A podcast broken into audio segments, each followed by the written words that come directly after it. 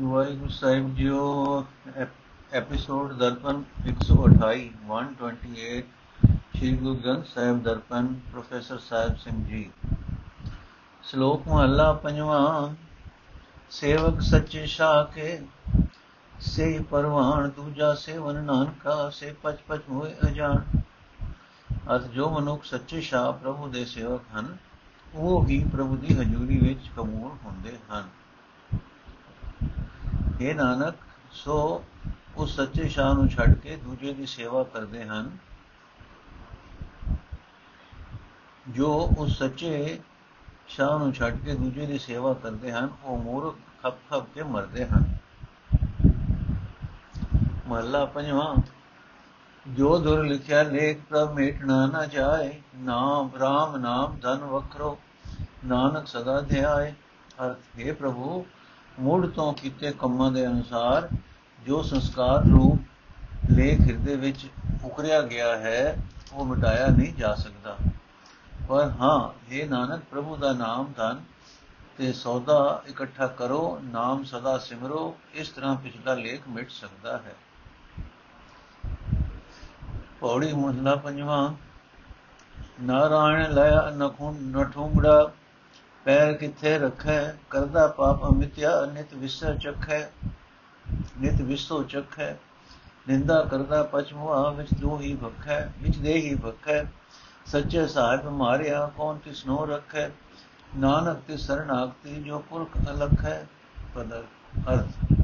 ਜਿਸ ਮਨੁੱਖ ਨੂੰ ਰੱਬ ਵੱਲੋਂ ਹੀ ਠੇਡਾ ਵਜੇ, ਉਹ ਜ਼ਿੰਦਗੀ ਦੇ ਸਹੀ ਰਾਹ ਤੇ ਟਿਕ ਨਹੀਂ ਸਕਦਾ। ਉਹ ਬੇਅੰਤ ਪਾਪ ਕਰਦਾ ਰਹਿੰਦਾ ਹੈ ਸਦਾ ਵਿਕਾਰਾਂ ਦੀ ਵਿਉ ਹੀ ਚੱਕਦਾ ਹੈ ਵਾ ਉਸ ਨੂੰ ਵਿਕਾਰਾਂ ਦਾ ਚਸਕਾ ਪਿਆ ਰਹਿੰਦਾ ਹੈ। ਦੂਜਿਆਂ ਦੇ ਐਬ ਢੂੰਡ ਢੂੰਡ ਕੇ ਖੁਆਰ ਹੁੰਦਾ ਹੈ ਤੇ ਆਪਣੇ ਆਪ ਵਿੱਚ ਸੜਦਾ ਹੈ। ਉਹ ਸਮਝੋ ਸੱਚੇ ਪਰਮਾਤਮਾ ਵੱਲੋਂ ਮਾਰਿਆ ਹੋਇਆ ਹੈ। ਕੋਈ ਉਸ ਦੀ ਸਹਾਇਤਾ ਨਹੀਂ ਕਰ ਸਕਦਾ। ਇਹ ਨਾਨਕ, ਇਸ ਵਿਉ ਤੋਂ ਬਚਣ ਲਈ ਉਸ ਅਕਾਲ ਪੁਰਖ ਦੀ ਸ਼ਰਨ ਪਾਓ ਜੋ ਅਲਖ ਹੈ। ਸ਼ਲੋਕ ਮਹਲਾ ਪੰਜਵਾਂ ਨਰਕ ਘੋਰ ਬੋ ਦੁਖ ਗਣੋ, ਅਕਿਰਤ ਗਣਾ ਕਾ ਥਾਨ, ਤਿਨ ਪ੍ਰਭ ਮਾਰੇ ਨਾਨਕਾ, ਹੋਏ ਹੋਏ ਮੋਏ ਹਰਾਮ ਅਕਿਰਤ ਗਣ ਮਨੁੱਖ ਉਸ ਪ੍ਰਭੂ ਵੱਲੋਂ ਮਾਰੇ ਹੋਏ ਹੁੰਦੇ ਹਨ। ਬਹੁਤ ਭਾਰੇ, ਦੁੱਖ ਦੁੱਖ ਰੂਪ, ਘੋਰ ਅਨਕ, ਘੋਰ ਨਰਕ, ਉਹਨਾਂ ਦਾ ਟਿਕਾਣਾ ਹੈ। ਇਹ ਨਾਨਕ, ਇਹਨਾਂ ਦੁੱਖਾਂ ਵਿੱਚ ਉਹ ਖੁਆਰ ਹੋ ਹੋ ਕੇ ਮਰਦੇ ਹਨ। ਮਹਲਾ ਪੰਜਵਾਂ ਅਵਖਦ ਸਭੇ ਕੀਤਿਆ ਨਿੰਦਕ ਕਾ ਦਾਰੂ ਨਾ ਹੈ ਆਪ ਬੁਲਾਏ ਨਾਨਕਾ ਪਚ ਪਚ ਜੋ ਨਹੀਂ ਪਾਹੇ। ਹਰ ਸਾਰੇ ਲੋਕਾਂ ਦਾ ਦਾਰੂ ਉਸ ਪ੍ਰਭੂ ਨੇ ਬਣਾਏ ਹਨ, ਭਾਵ ਹੋ ਸਕਦੇ ਹਨ। ਪਰ ਨਿੰਦਕਾਂ ਦੇ ਨਿੰਦਾ ਹੋ ਰੋਗ ਦਾ ਕੋਈ ਇਲਾਜ ਨਹੀਂ।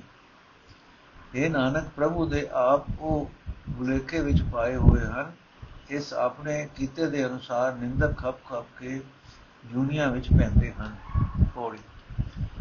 ਤੁਸ ਦਿੱਤਾ ਪੂਰੇ ਸਤਿਗੁਰੂ, ਹਰ ਦਨ ਸਚ ਅਕੁੱਠ।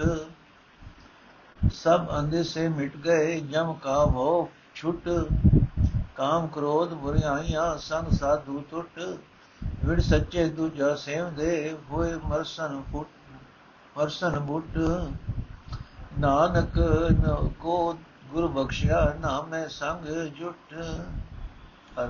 ਜਿਨ੍ਹਾਂ ਮਨੁੱਖਾਂ ਨੂੰ ਪੂਰੇ ਸਤਿਗੁਰੂ ਨੇ ਪ੍ਰਭੂ ਦਾ ਸੱਚਾ ਤੇ ਨਾਮ ਮੁਕਣ ਵਾਲਾ ਧਨ ਪ੍ਰਸੰਨ ਹੋ ਕੇ ਦਿੱਤਾ ਹੈ, ਉਹਨਾਂ ਦੇ ਸਾਰੇ ਫਿਕਰ ਮਿਟ ਜਾਂਦੇ ਹਨ ਤੇ ਮੌਤ ਦਾ ਡਰ ਦੂਰ ਹੋ ਜਾਂਦਾ ਹੈ ਅਤੇ ਉਹਨਾਂ ਦੇ ਕਾਮ ਕ੍ਰੋਧ ਆਦਿਕ ਪਾਪ ਸੰਤਾਂ ਦੀ ਸੰਗਤ ਵਿੱਚ ਮੁੱਕ ਜਾਂਦੇ ਹਨ। ਪਰ ਜੋ ਮਨੁੱਖ ਸੱਚੇ ਹਰੀ ਤੋਂ ਬਿਨਾ ਕਿਸੇ ਹੋਰ ਦੀ ਸੇਵਾ ਕਰਦੇ ਹਨ, ਉਹ ਉਹ ਉਹ ਵੋਟ ਹੋ ਕੇ ਭਾਵ ਨਿਆਸਰੇ ਹੋ ਕੇ ਮਰਦੇ ਹਨ। ਇਹ ਨਾਨਕ, ਜਿਸ ਮਨੁੱਖ ਤੇ ਮਨ ਸਤਿਗੁਰੂ ਦੀ ਰਾਹੀਂ ਪ੍ਰਭੂ ਨੇ ਬਖਸ਼ਿਸ਼ ਕੀਤੀ ਹੈ, ਉਹ ਨਿਰੋਲ ਨਾਮ ਵਿੱਚ ਜੁਟਿਆ ਹੋਇਆ ਹੈ। ਸ਼ਲੋਕ ਮਹਲਾ ਚੌਥਾ। ਤਪਾ ਨ ਹੋਵੇ, ਅੰਦਰੋਂ ਲੋਭੀ ਨਿਤ ਮਾਇਆ ਨੂੰ ਫਿਰੇ ਜਜ ਮਾਲਿਆ। ਅੱਗੋਂ ਦੇ ਸਦਿਆ ਸੱਤੇ ਦੀ ਵਿਖਿਆ ਲੈ ਨਾਏ ਪਿਛੋਂ ਦੇ ਪਛਤਾਏ ਕੇ ਆਏ ਤਪੇ ਪੁੱਤ ਵਿੱਚ ਬਹਾਲਿਆ। ਹਰ ਜੇ ਜੋ ਮਨੁੱਖ ਅੰਦਰੋਂ ਲੋਭੀ ਹੋਵੇ ਤੇ ਜੇ ਜੋ ਕੋੜੀ ਸਦਾ ਮਾਇਆ ਵਾਸਤੇ ਭਟਕਦਾ ਫਿਰੇ, ਉਹ ਸੱਚਾ ਤਪਸਵੀ ਨਹੀਂ ਹੋ ਸਕਦਾ। ਇਹ ਤਪਾ ਪਹਿਲਾਂ ਆਪਣੇ ਆਪ ਸਦਿਆਂ ਸਦਿਆਂ ਅੰਦਰ ਦੀ ਵਿਛਿਆ, ਆਦਰ ਦੀ ਵਿਛਿਆ ਲੈਂਦਾ ਨਹੀਂ ਸੀ ਤੇ ਪਿੱਛੋਂ ਪਛਤਾ ਕੇ ਇਸਨੇ ਪੁੱਤਰ ਨੂੰ ਲਿਆ ਕੇ ਪੰਗਤ ਵਿੱਚ ਬਿਠਾ ਦਿੱਤਾ। ਪੰਜ ਲੋਕ ਸਭ ਹੱਸਣ ਲੱਗੇ, ਤਪਾ ਲੋਭ ਲਹਿਰ ਹੈ ਗਾਲਿਆ, ਜਿੱਥੇ ਥੋੜਾ ਧਨ ਵੇਖੇ ਤਿੱਥੇ ਤਪਾ ਭਟੇ ਨਹੀਂ, ਧਨ ਬਹੁਤੇ ਜਿੱਥੇ ਤਪੈ ਧਰਮ ਹਾਰਿਆ। ਨਗਰ ਦੇ ਮੁਖੀ ਬੰਦੇ ਸਾਰੇ ਹੱਸਣ ਲੱਗ ਪਏ ਤੇ ਆਖਣ ਲੱਗੇ ਕਿ ਇਹ ਤਪਾ ਲੋਭ ਦੀ ਲਹਿਰ ਵਿੱਚ ਗਲਿਆ ਪਿਆ ਹੈ। ਜਿੱਥੇ ਥੋੜਾ ਧਨ ਵੇਖਦਾ ਹੈ, ਉੱਥੇ ਤਾਂ ਨੇੜੇ ਛੋਂਦਾ ਵੀ ਨਹੀਂ। ਤੇ ਬਹੁਤਾ ਧਨ ਦੇਖਿਆ, ਵੇਖਿਆ, ਵੇਖ ਕੇ ਤਪੇ ਨੇ ਆਪਣਾ ਧਰਮ ਹਾਰ ਦਿੱਤਾ ਹੈ। ਭਾਈ, ਇਹ ਤਪਾ ਨਾ ਹੋਵੇ, ਹੋਵੀ ਬਗਲਾ ਹੈ।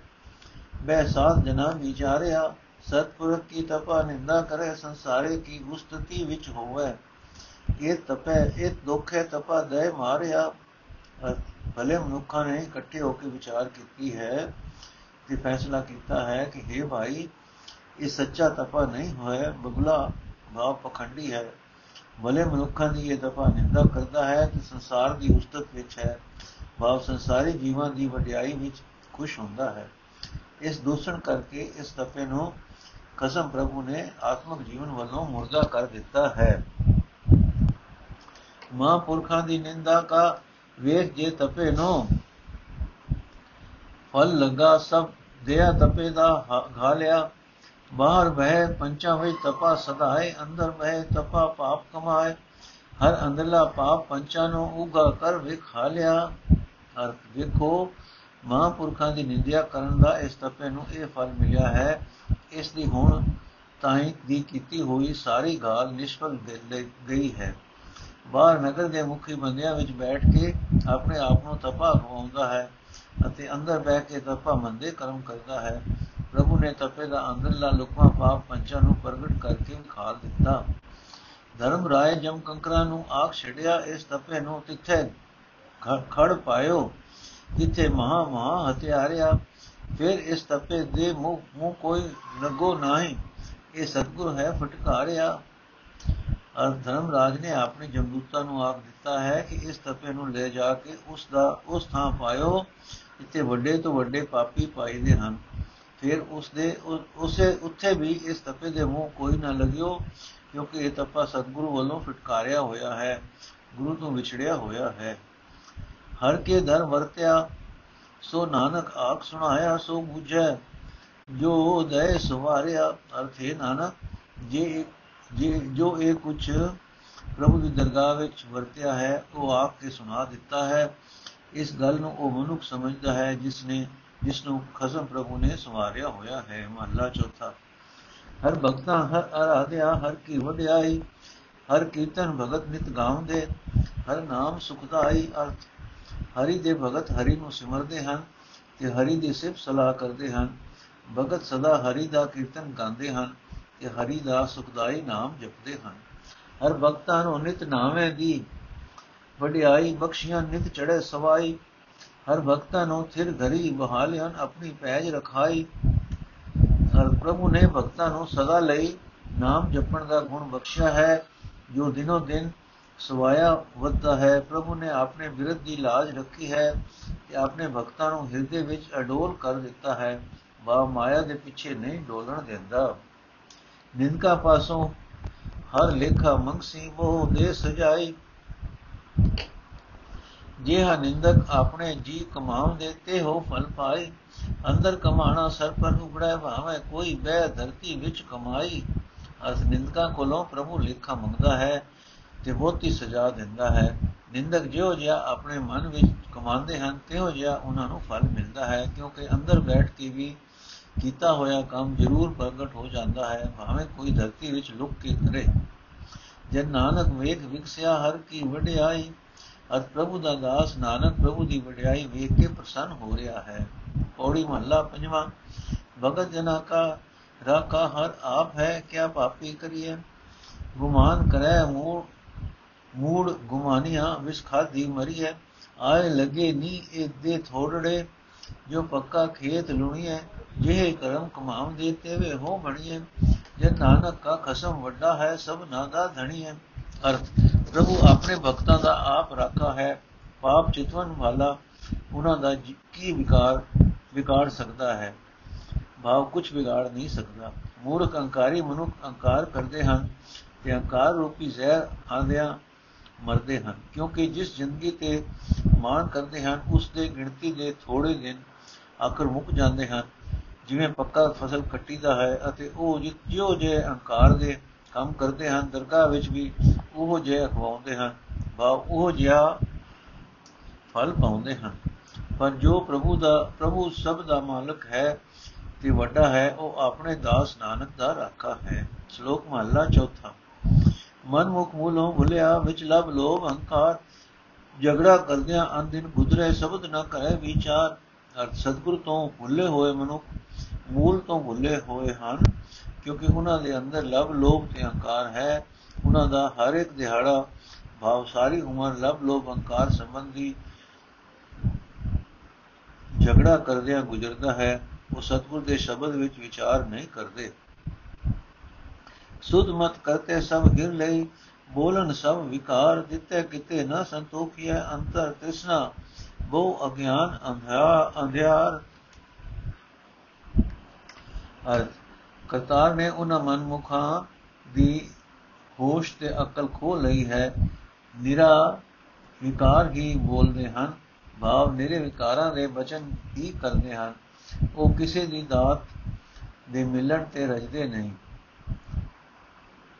ਉਹ ਕਿਸੇ ਵੀ ਦਾਤ ਤੇ ਮਿਲਣ ਤੇ ਰਜਦੇ ਨਹੀਂ ਕਿਉਂਕਿ ਉਹਨਾਂ ਦੇ ਮਨ ਵਿੱਚ ਬੜੀ ਤ੍ਰਿਸ਼ਨਾ, ਅਹੰਕਾਰ, ਅਗਿਆਨ ਤੇ ਹਨੇਰਾ ਹੈ।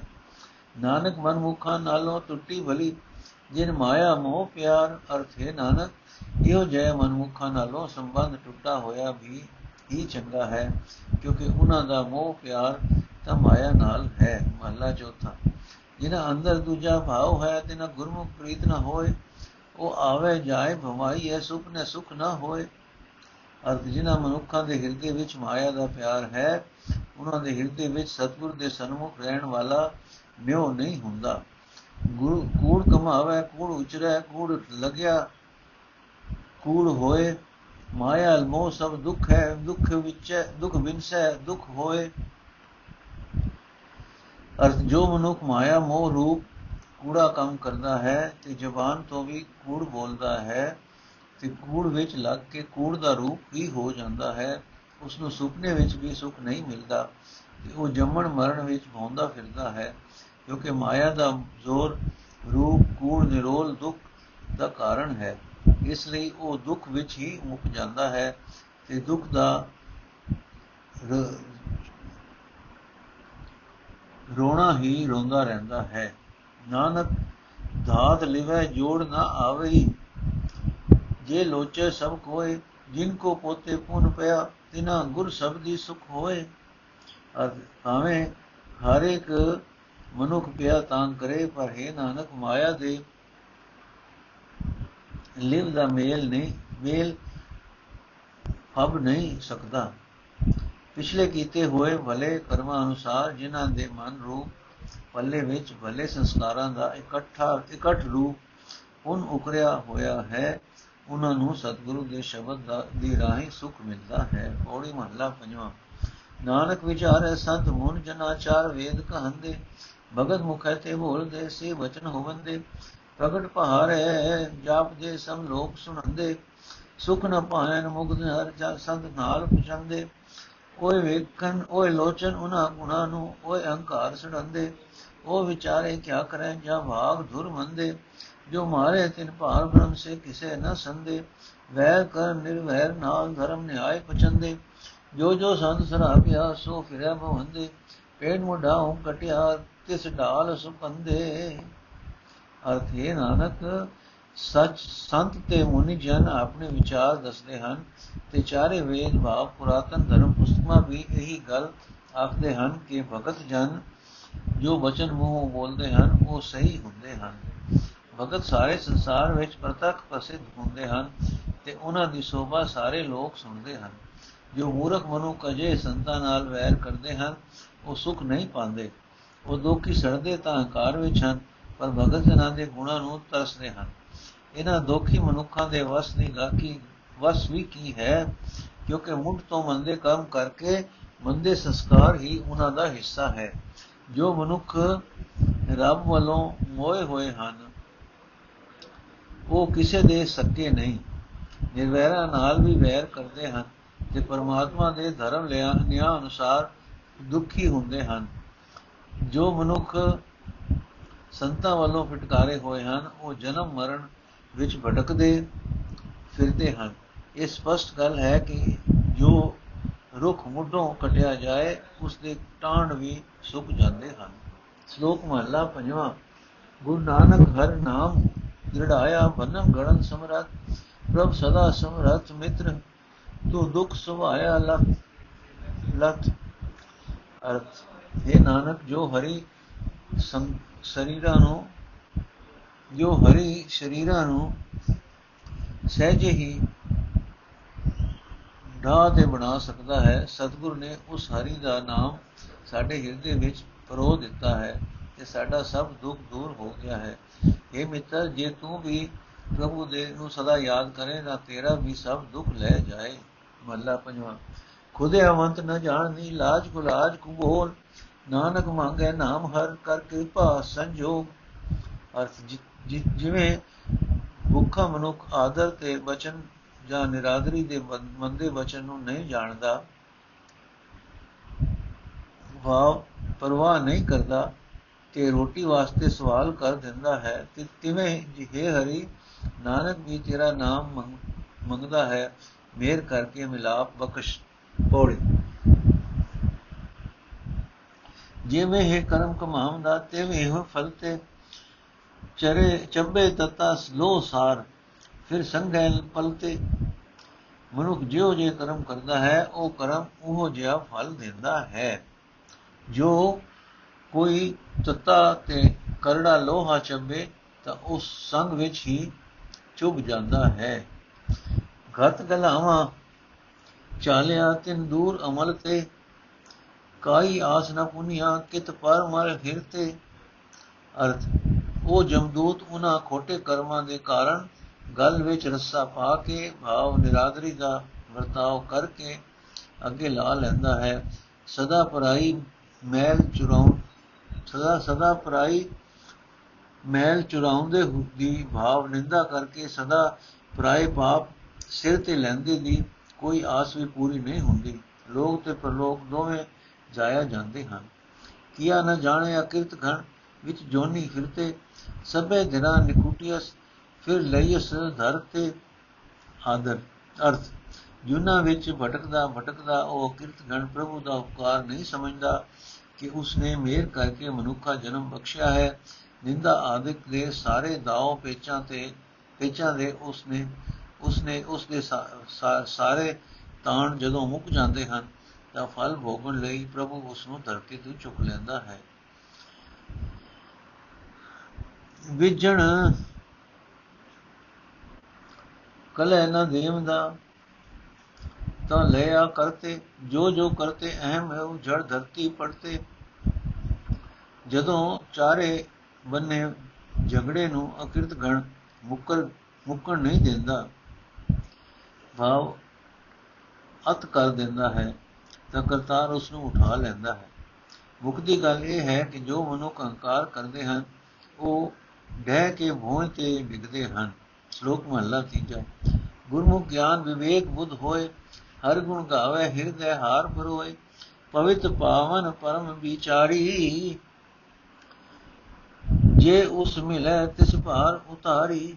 ਅਰਥ, ਹੈ ਮਨੁੱਖ, ਸਤਿਗੁਰੂ ਦੇ ਸਨਮੁਖ ਰਹਿੰਦਾ ਹੈ। ਜੋ ਮਨੁੱਖ ਸਤਿਗੁਰੂ ਦੇ ਸਨਮੁਖ ਰਹਿੰਦਾ ਹੈ, ਉਸ ਉਸ ਵਿੱਚ ਗਿਆਨ ਦੇ ਵਿਚਾਰ ਵਾਲੀ ਅਕਲ ਹੁੰਦੀ ਹੈ। ਉਹ ਹਰੀ ਦੇ ਗੁਣ ਗਾਉਂਦਾ ਹੈ ਤੇ ਹਿਰਦੇ ਵਿੱਚ ਗੁਰਾਂ ਦਾ ਗੁਣਾਂ ਦਾ ਹਾਰ ਪਰੋ ਲੈਂਦਾ ਹੈ। ਆਚਰਣ ਦਾ ਬੜਾ ਸੁਧ ਤੇ ਉੱਚੀ ਮਤ ਵਾਲਾ ਹੁੰਦਾ ਹੈ। ਜੋ ਮਨੁੱਖ ਉਸ ਦੀ ਸੰਗਤ ਕਰਦਾ ਹੈ, ਉਸ ਨੂੰ ਵੀ ਉਹ ਸੰਸਾਰ ਸਾਗਰ ਤੋਂ ਪਾਰ ਉਤਾਰ ਲੈਂਦਾ ਹੈ। ਅੰਤਰ ਹਰ ਨਾਮ ਵਾਸ ਨਾ ਸਮਾਣੀ, ਹਰ ਦਰ ਸੋਭਾ ਮਹਾ ਉਤਮ ਬਾਣੀ। ਜੇ ਪੁਰਖ ਸੁਣੇ ਸੋ ਹੋਏ ਨਿਹਾਲ, ਨਾਨਕ ਸਤਗੁਰ ਮਿਲੀਏ ਪਾਇਆ ਨਾਮ ਧਨ ਮਾਲ ਅਰਥ। ਉਸ ਮਨੁੱਖ ਦੇ ਹਿਰਦੇ ਵਿੱਚ ਹਰੀ ਦੇ ਨਾਮ ਰੂਪੀ ਸੁਗੰਧੀ ਸਮਾਈ ਹੁੰਦੀ ਹੋਈ ਹੁੰਦੀ ਹੈ, ਜਿਸ ਕਰਕੇ ਉਸ ਦੀ ਬੜੀ ਉੱਤਮ ਬੋਲੀ ਤੇ ਹਰੀ ਦੀ ਦਰਗਾਹ ਵਿੱਚ ਸ਼ੋਭਾ ਹੁੰਦੀ ਹੈ। ਜੋ ਮਨੁੱਖ ਉਸ ਬੋਲੀ ਨੂੰ ਸੁਣਦਾ ਹੈ, ਉਹ ਪ੍ਰਸੰਨ ਹੁੰਦਾ ਹੈ। ਇਹ ਨਾਨਕ ਸਤਿਗੁਰੂ ਨੂੰ ਮਿਲ ਕੇ ਉਸਨੇ ਇਹ ਨਾਮ ਰੂਪ ਖਜ਼ਾਨਾ ਪ੍ਰਾਪਤ ਕੀਤਾ ਹੋਇਆ ਹੁੰਦਾ ਹੈ, ਮਹੱਲਾ ਚੌਥਾ। ਸਤਿਗੁਰ ਕੇ ਜੀ ਕੀ ਸਾਰ ਨ ਜਾਪੈ, ਕਿ ਪੂਰੇ ਸਤਿਗੁਰ ਭਾਵੈ। ਗੁਰਸਿੱਖਾਂ ਅੰਦਰ ਸਤਿਗੁਰ ਵਰਤੈ, ਜੋ ਸਿੱਖਾਂ ਨੂੰ ਲੋਚੈ, ਸੋ ਗੁਰ ਗੁਰ ਖੁਸ਼ੀ ਆਵੈ। ਸਤਿਗੁਰ ਆਖੈ, ਸੋ ਘਰ ਕਮਾਵਨ, ਸੋ ਜਪ ਕਮਾਵੈ। ਗੁਰ ਸਿੱਖਾਂ ਕੀ ਘਾਲ ਸੱਚਾ ਥਾਏ ਪਾਵੈ ਅਰ ਸਤਿਗੁਰ ਦੇ ਹਿਰਦੇ ਦਾ ਭੇਦ ਮਨੁੱਖ ਦੀ ਸਮਝ ਵਿੱਚ ਨਹੀਂ ਪੈ ਸਕਦਾ, ਕਿ ਸਤਿਗੁਰ ਨੂੰ ਕੀ ਚੰਗਾ ਲੱਗਦਾ ਹੈ। ਜੇ ਜੋ ਇਸ ਤਰ੍ਹਾਂ ਸਤਿਗੁਰ ਦੀ ਪ੍ਰਸੰਨਤਾ ਹਾਸਲ ਕਰਨੀ ਕਠਿਨ ਹੈ। ਪਰ ਹਾਂ, ਸਤਿਗੁਰ ਸੱਚੇ ਸਿੱਖਾਂ ਦੇ ਹਿਰਦੇ ਵਿੱਚ ਵਿਆਪਕ ਹੈ। ਜੋ ਮਨੁੱਖ ਉਹਨਾਂ ਦੀ ਸੇਵਾ ਦੀ ਤਾਂਗ ਕਰਦਾ ਹੈ, ਉਹ ਸਤਿਗੁਰ ਪ੍ਰਸੰਨਤਾ ਦੇ ਹਲਕੇ ਵਿੱਚ ਆ ਜਾਂਦਾ ਹੈ। ਕਿਉਂਕਿ ਜੋ ਆਗਿਆ ਸਤਿਗੁਰ ਦਿੰਦਾ ਹੈ, ਉਹ ਕੰਮ ਗੁਰਸਿੱਖ ਕਰਦੇ ਹਨ, ਉਹ ਭਜਨ ਕਰਦੇ ਹਨ। ਸੱਚਾ ਪ੍ਰਭੂ ਸਿੱਖਾਂ ਦੀ ਮਿਹਨਤ ਕਬੂਲ ਕਰਦਾ ਹੈ। ਬਿਨ ਸਤਗੁਰ ਕੇ ਹੁਕਮੇ ਜੇ ਗੁਰਸਿੱਖਾਂ ਪਾਸੋਂ ਕੰਮ ਕਰਾਇਆ ਲੋੜ ਹੈ, ਤੇ ਗੁਰਸਿੱਖ ਫਿਰ ਨੇੜ ਨਾ ਆਵੇ। ਗੁਰ ਸਤਗੁਰ ਅੱਗੇ ਕੋ ਅੱਗੇ ਕੋ ਜਿਉ ਲਾਏ ਘਾਲੇ ਤਿਸ ਅੱਗੇ ਗੁਰਸਿੱਖ ਕਾਰ ਕਮਾਵੇ। ਜੇ ਠੱਗੀ ਆਵੇ, ਠੱਗੀ ਉੱਠ ਜਾਏ, ਉਸ ਨੇੜੇ ਗੁਰਮੁਖ ਮੂਲ ਨਾ ਆਵੇ, ਅਰਥ ਜੋ ਮਨੁੱਖ ਸਤਗੁਰ ਦੇ ਆਸੇ ਦੇ ਵਿਰੁੱਧ ਗੁਰਸਿੱਖਾਂ ਪਾਸੋਂ ਕੰਮ ਕਰਨਾ ਚਾਹੁੰਦੇ ਚਾਹੇ ਗੁਰੂ ਦਾ ਸਿੱਖ ਫੇਰ ਉਸ ਦੇ ਨੇੜੇ ਨਹੀਂ ਢੁਕਦਾ ਪਰ ਜੋ ਮਨੁੱਖ ਸਤਗੁਰ ਦੀ ਹਜ਼ੂਰੀ ਵਿੱਚ ਚਿੱਤ ਜੋੜ ਕੇ ਸੇਵਾ ਦੀ ਗਾਲ ਖਾਲੇ ਗੁਰਸਿੱਖ ਉਸ ਦੀ ਕਾਰ ਕਮਾਉਂਦਾ ਹੈ। ਜੋ ਮਨੁੱਖ ਫਰੇਬ ਨਾ ਕਰਨ ਆਉਂਦਾ ਹੈ ਤੇ ਫਰੇਬ ਦੇ ਖਿਆਲ ਵਿੱਚ ਚਲਾ ਜਾਂਦਾ ਹੈ, ਉਸ ਦੇ ਨੇੜੇ ਗੁਰੂ ਦਾ ਸਿੱਖ ਉੱਕਾ ਹੀ ਨਹੀਂ ਆਉਂਦਾ। ਬ੍ਰਹਮ ਵਿਚਾਰ ਨਾਨਕ ਆਪ ਸੁਣਾਵੇ, ਜੇ ਵਿਣ ਸਤਗੁਰ ਕੇ ਮਨ ਮੰਨੇ, ਕੰਮ ਕਰਾਏ ਕੰਮ ਕਰਾਏ ਜੋ, ਸੋ ਜੋ ਜੰਤ ਮਹਾ ਦੁਖ ਪਾਵੇ ਅਰਥ ਨਾਨਕ ਆਪ ਕੇ ਸੁਣਾਉਂਦਾ ਹੈ, ਭਾਵ ਜ਼ੋਰ ਦੇ ਕੇ ਸੁਣਾਉਂਦਾ ਹੈ ਕਿ ਨਿਰੋਲ ਸੱਚੀ ਵਿਚਾਰ ਦੀ ਗੱਲ ਇਹ ਹੈ ਕਿ ਸਤਗੁਰ ਦਾ ਮਨ ਪ੍ਰਤੀਜਨ ਤੋਂ ਬਿਨਾ ਭਾਵ ਗੁਰੂ ਆਸ਼ੇ ਗੁਰੂ ਆਸ਼ੇ ਦੇ ਵਿਰੁੱਧ ਜੋ ਮਨੁੱਖ ਠੱਗੀ ਆਦਿ ਕਰਕੇ ਗੁਰਸਿੱਖਾਂ ਪਾਸੋਂ ਕੰਮ ਕਰਾਵੇ, ਭਾਵ ਆਪਣੀ ਸੇਵਾ ਕਰਾਏ, ਉਹ ਵੱਡਾ ਦੁੱਖ ਪਾਉਂਦਾ ਹੈ। ਪੌੜੀ, ਤੂੰ ਸੱਚਾ ਸਾਹਿਬ ਅਤ ਵੱਡਾ ਤੂੰ ਤੋ ਜੀਵਨ ਤੂੰ ਵੱਡ ਵੱਡੇ, ਜਿਸ ਤੂੰ ਮਿਲੇ ਸੋ ਤੁਧ ਮਿਲੇ, ਤੂੰ ਆਪੇ ਬਖਸ਼ ਲੈ, ਲੇਖਾ ਛੱਡੇ। ਅਰਥ ਹੈ ਵੱਡਿਆਂ ਤੋਂ ਵੱਡੇ ਤੂੰ ਸੱਚਾ ਮਾਲਕ, ਤੇ ਵੱਡਾ, ਬੜਾ ਵੱਡਾ ਹੈ। ਆਪਣੇ ਜਿਹੜਾ ਤੂੰ ਆਪ ਹੀ ਹੈ। ਉੱਚੀ, ਉਹੀ ਮਨੁੱਖ ਤੈਨੂੰ ਮਿਲਦਾ ਹੈ ਜਿਸ ਨੂੰ ਤੂੰ ਆਪ ਮਿਲਦਾ ਹੈ। ਤੇ ਇਸ ਦਾ ਲੇਖਾ ਛੱਡ ਕੇ ਤੂੰ ਆਪ ਬਖਸ਼ ਲੈਂਦਾ ਹੈ। ਤੇ ਜਿਸ ਦਾ ਲੇਖਾ ਛੱਡ ਕੇ ਤੂੰ ਆਪ ਬਖਸ਼ ਲੈਂਦਾ ਹੈ। ਜਿਸ ਨੂੰ ਤੂੰ ਆਪ ਮਿਲਾਏਂਦਾ, ਸੋ ਸਤਗੁਰ ਸੇਵੇ ਮਨ ਗੜ ਗੱਡੇ। ਤੂੰ ਸੱਚਾ ਸਾਹਿਬ ਸੱਚ ਤੂੰ ਸਭ ਜੀਉ ਪਿੰਡ ਚਮ ਤੇਰਾ ਹੱਡੇ। ਜਿਸ ਨੂੰ ਤੂੰ ਆਪ ਮਿਲਾਉਂਦਾ ਹੈ, ਉਹ ਹੀ ਮਨ ਗੱਡ ਕੇ ਸਤਗੁਰ ਦੀ ਸੇਵਾ ਕਰਦਾ ਹੈ। ਤੂੰ ਸੱਚਾ ਮਾਲਕ ਹੈ, ਸਦਾ ਥੇ ਰਹਿਣ ਵਾਲਾ ਹੈ। ਜੀਵਾਂ ਦਾ ਸਭ ਕੁਝ ਜਿੰਦ, ਸਰੀਰ ਚਮ ਹੱਡ ਤੇਰਾ ਬਖਸ਼ਿਆ ਹੋਇਆ ਹੈ। ਜੋ ਭਾਵੈ ਤਿਉ ਰਖ ਤੂੰ ਸਚਿਆ ਨਾਨਕ ਮਨ, ਆਸ ਤੇਰੀ ਵੱਡ ਵੱਡੇ। ਜੋ ਭਾਵੈ ਤਿਉ ਰਖ ਤੂੰ ਸਚਿਆ ਨਾਨਕ ਮਨ, ਆਸ ਤੇਰੀ ਵੱਡ ਵੱਡੇ। ਸੁਧ, ਅਰਥੇ ਵੱਡਿਆਂ ਤੋਂ ਵੱਡੇ ਸੱਚੇ ਪ੍ਰਭੂ, ਜਿਵੇਂ ਤੈਨੂੰ ਭਾਵੇ, ਤਿਵੇਂ ਹੀ ਸਾਨੂੰ ਰੱਖ ਲੈ। ਨਾਨਕ ਦੇ ਮਨ ਵਿੱਚ ਤੇਰੀ ਹੀ ਆਸ ਹੈ। ਸੁਧ, ਬਣਤ। ਇਹ ਵਾਰ ਗੁਰੂ ਰਾਮਦਾਸ ਜੀ ਦੀ ਉਚਾਰੀ ਹੋਈ ਹੈ। ਇਸ ਵਿੱਚ ਕੁਝ ਕੁੱਲ 33 ਪੌੜੀਆਂ ਹਨ। ਪਹਿਲੀਆਂ 26 ਪੌੜੀਆਂ ਗੁਰੂ ਰਾਮਦਾਸ ਜੀ ਦੀਆਂ ਹਨ।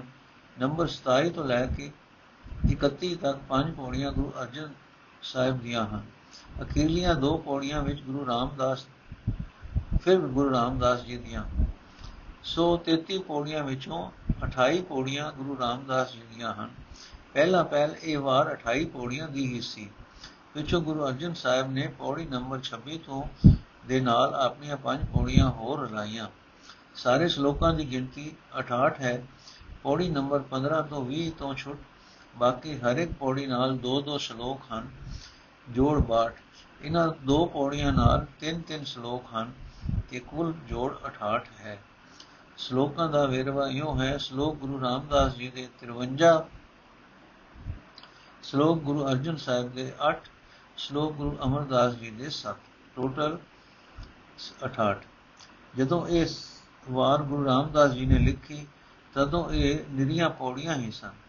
ਇਸ ਦੇ ਨਾਲ ਸ਼ਲੋਕ ਗੁਰੂ ਅਰਜਨ ਸਾਹਿਬ ਨੇ ਦਰਜ ਕੀਤੇ, ਭਾਵੇਂ ਉਹ ਸ਼ਲੋਕ ਜ਼ਿਆਦਾ ਤਦ ਗੁਰੂ ਰਾਮਦਾਸ ਜੀ ਦੇ ਹੀ ਸਨ। ਜੋ ਗੁਰੂ ਰਾਮਦਾਸ ਜੀ ਆਪ ਹੀ ਪੌੜੀਆਂ ਦੇ ਨਾਲ ਸ਼ਲੋਕ ਵੀ ਲਿਖਦੇ, ਤਾਂ ਕਵਤਾ ਦੇ ਦ੍ਰਿਸ਼ਟੀਕੋਣ ਤੋਂ ਕੋਈ ਖਾਸ ਇਕਸਾਰ ਬਣਤਰ ਹੁੰਦੀ। ਇਹ ਨਹੀਂ ਸੀ ਹੋ ਸਕਦਾ ਕਿ ਕਿਸੇ ਪੌੜੀ ਦੇ ਨਾਲ ਸ਼ਲੋਕ ਲਿਖ ਦਿੰਦੇ ਤੇ ਕੋਈ ਖਾਲੀ ਰਹਿ ਜਾਂਦੀ ਪੌੜੀ ਨੂੰ 32 ਦੇ ਨਾਲ ਦੋਵੇਂ, ਪੌੜੀ ਨੰਬਰ 32 ਦੇ ਨਾਲ ਦੋਵੇਂ ਸ਼ਲੋਕ ਗੁਰੂ ਅਰਜਨ ਸਾਹਿਬ ਦੇ ਹਨ ਤੇ ਇਹ ਸ਼ਲੋਕ ਗੁਰੂ ਅਰਜਨ ਸਾਹਿਬ ਦੀ ਹੀ ਦਰਜ ਕਰ ਸਕਦੇ ਸਨ। ਇਹ ਨਹੀਂ ਹੋ ਸਕਦਾ ਸੀ ਕਿ ਗੁਰੂ ਰਾਮਦਾਸ ਜੀ ਆਪਣੇ 28 ਪੌੜੀਆਂ ਵਿੱਚੋਂ 27 ਪੌੜੀਆਂ ਦੇ ਨਾਲ ਤਾਂ ਆਪਣੇ ਜਾਂ ਗੁਰੂ ਅਮਰਦਾਸ ਜੀ ਦੇ ਸ਼ਲੋਕ ਦਰਜ ਕਰਦੇ ਕਰੀ ਜਾਂਦੇ ਤੇ ਆਪਣੀ ਪੌੜੀ ਨੰਬਰ 32 ਨੂੰ ਉੱਕਾ ਖਾਲੀ ਰਹਿਣ ਦਿੰਦੇ। ਫਿਰ ਸ਼ਲੋਕਾਂ ਦਾ ਮਜਮੂਨ ਇਹ ਦੱਸਦਾ ਹੈ ਕਿ ਵੱਖੋ ਵੱਖ ਮੌਕਿਆਂ ਦੇ ਹਨ।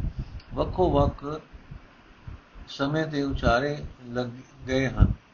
ਸੋ ਇਸ ਦੀ ਨਤੀਜਾ ਦਾ ਨਤੀਜਾ ਨਿਕਲ ਸਕਦਾ ਹੈ ਕਿ ਵਾਰ ਦੀਆਂ ਪੌੜੀਆਂ ਦੇ ਨਾਲ ਸ਼ਲੋਕ ਗੁਰੂ ਅਰਜਨ ਸਾਹਿਬ ਦੇ ਨੇ ਦਰਜ ਕੀਤੇ ਹਨ।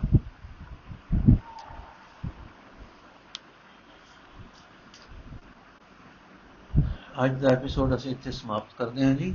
ਕੱਲ ਗੌੜੀ ਦੀ ਵਾਰ ਮਹੱਲਾ ਪੰਜਵਾਂ ਸ਼ੁਰੂ ਕਰਾਂਗੇ। ਵਾਹਿਗੁਰੂ ਜੀ ਕਾ ਖਾਲਸਾ, ਵਾਹਿਗੁਰੂ ਜੀ ਕੀ ਫਤਿਹ।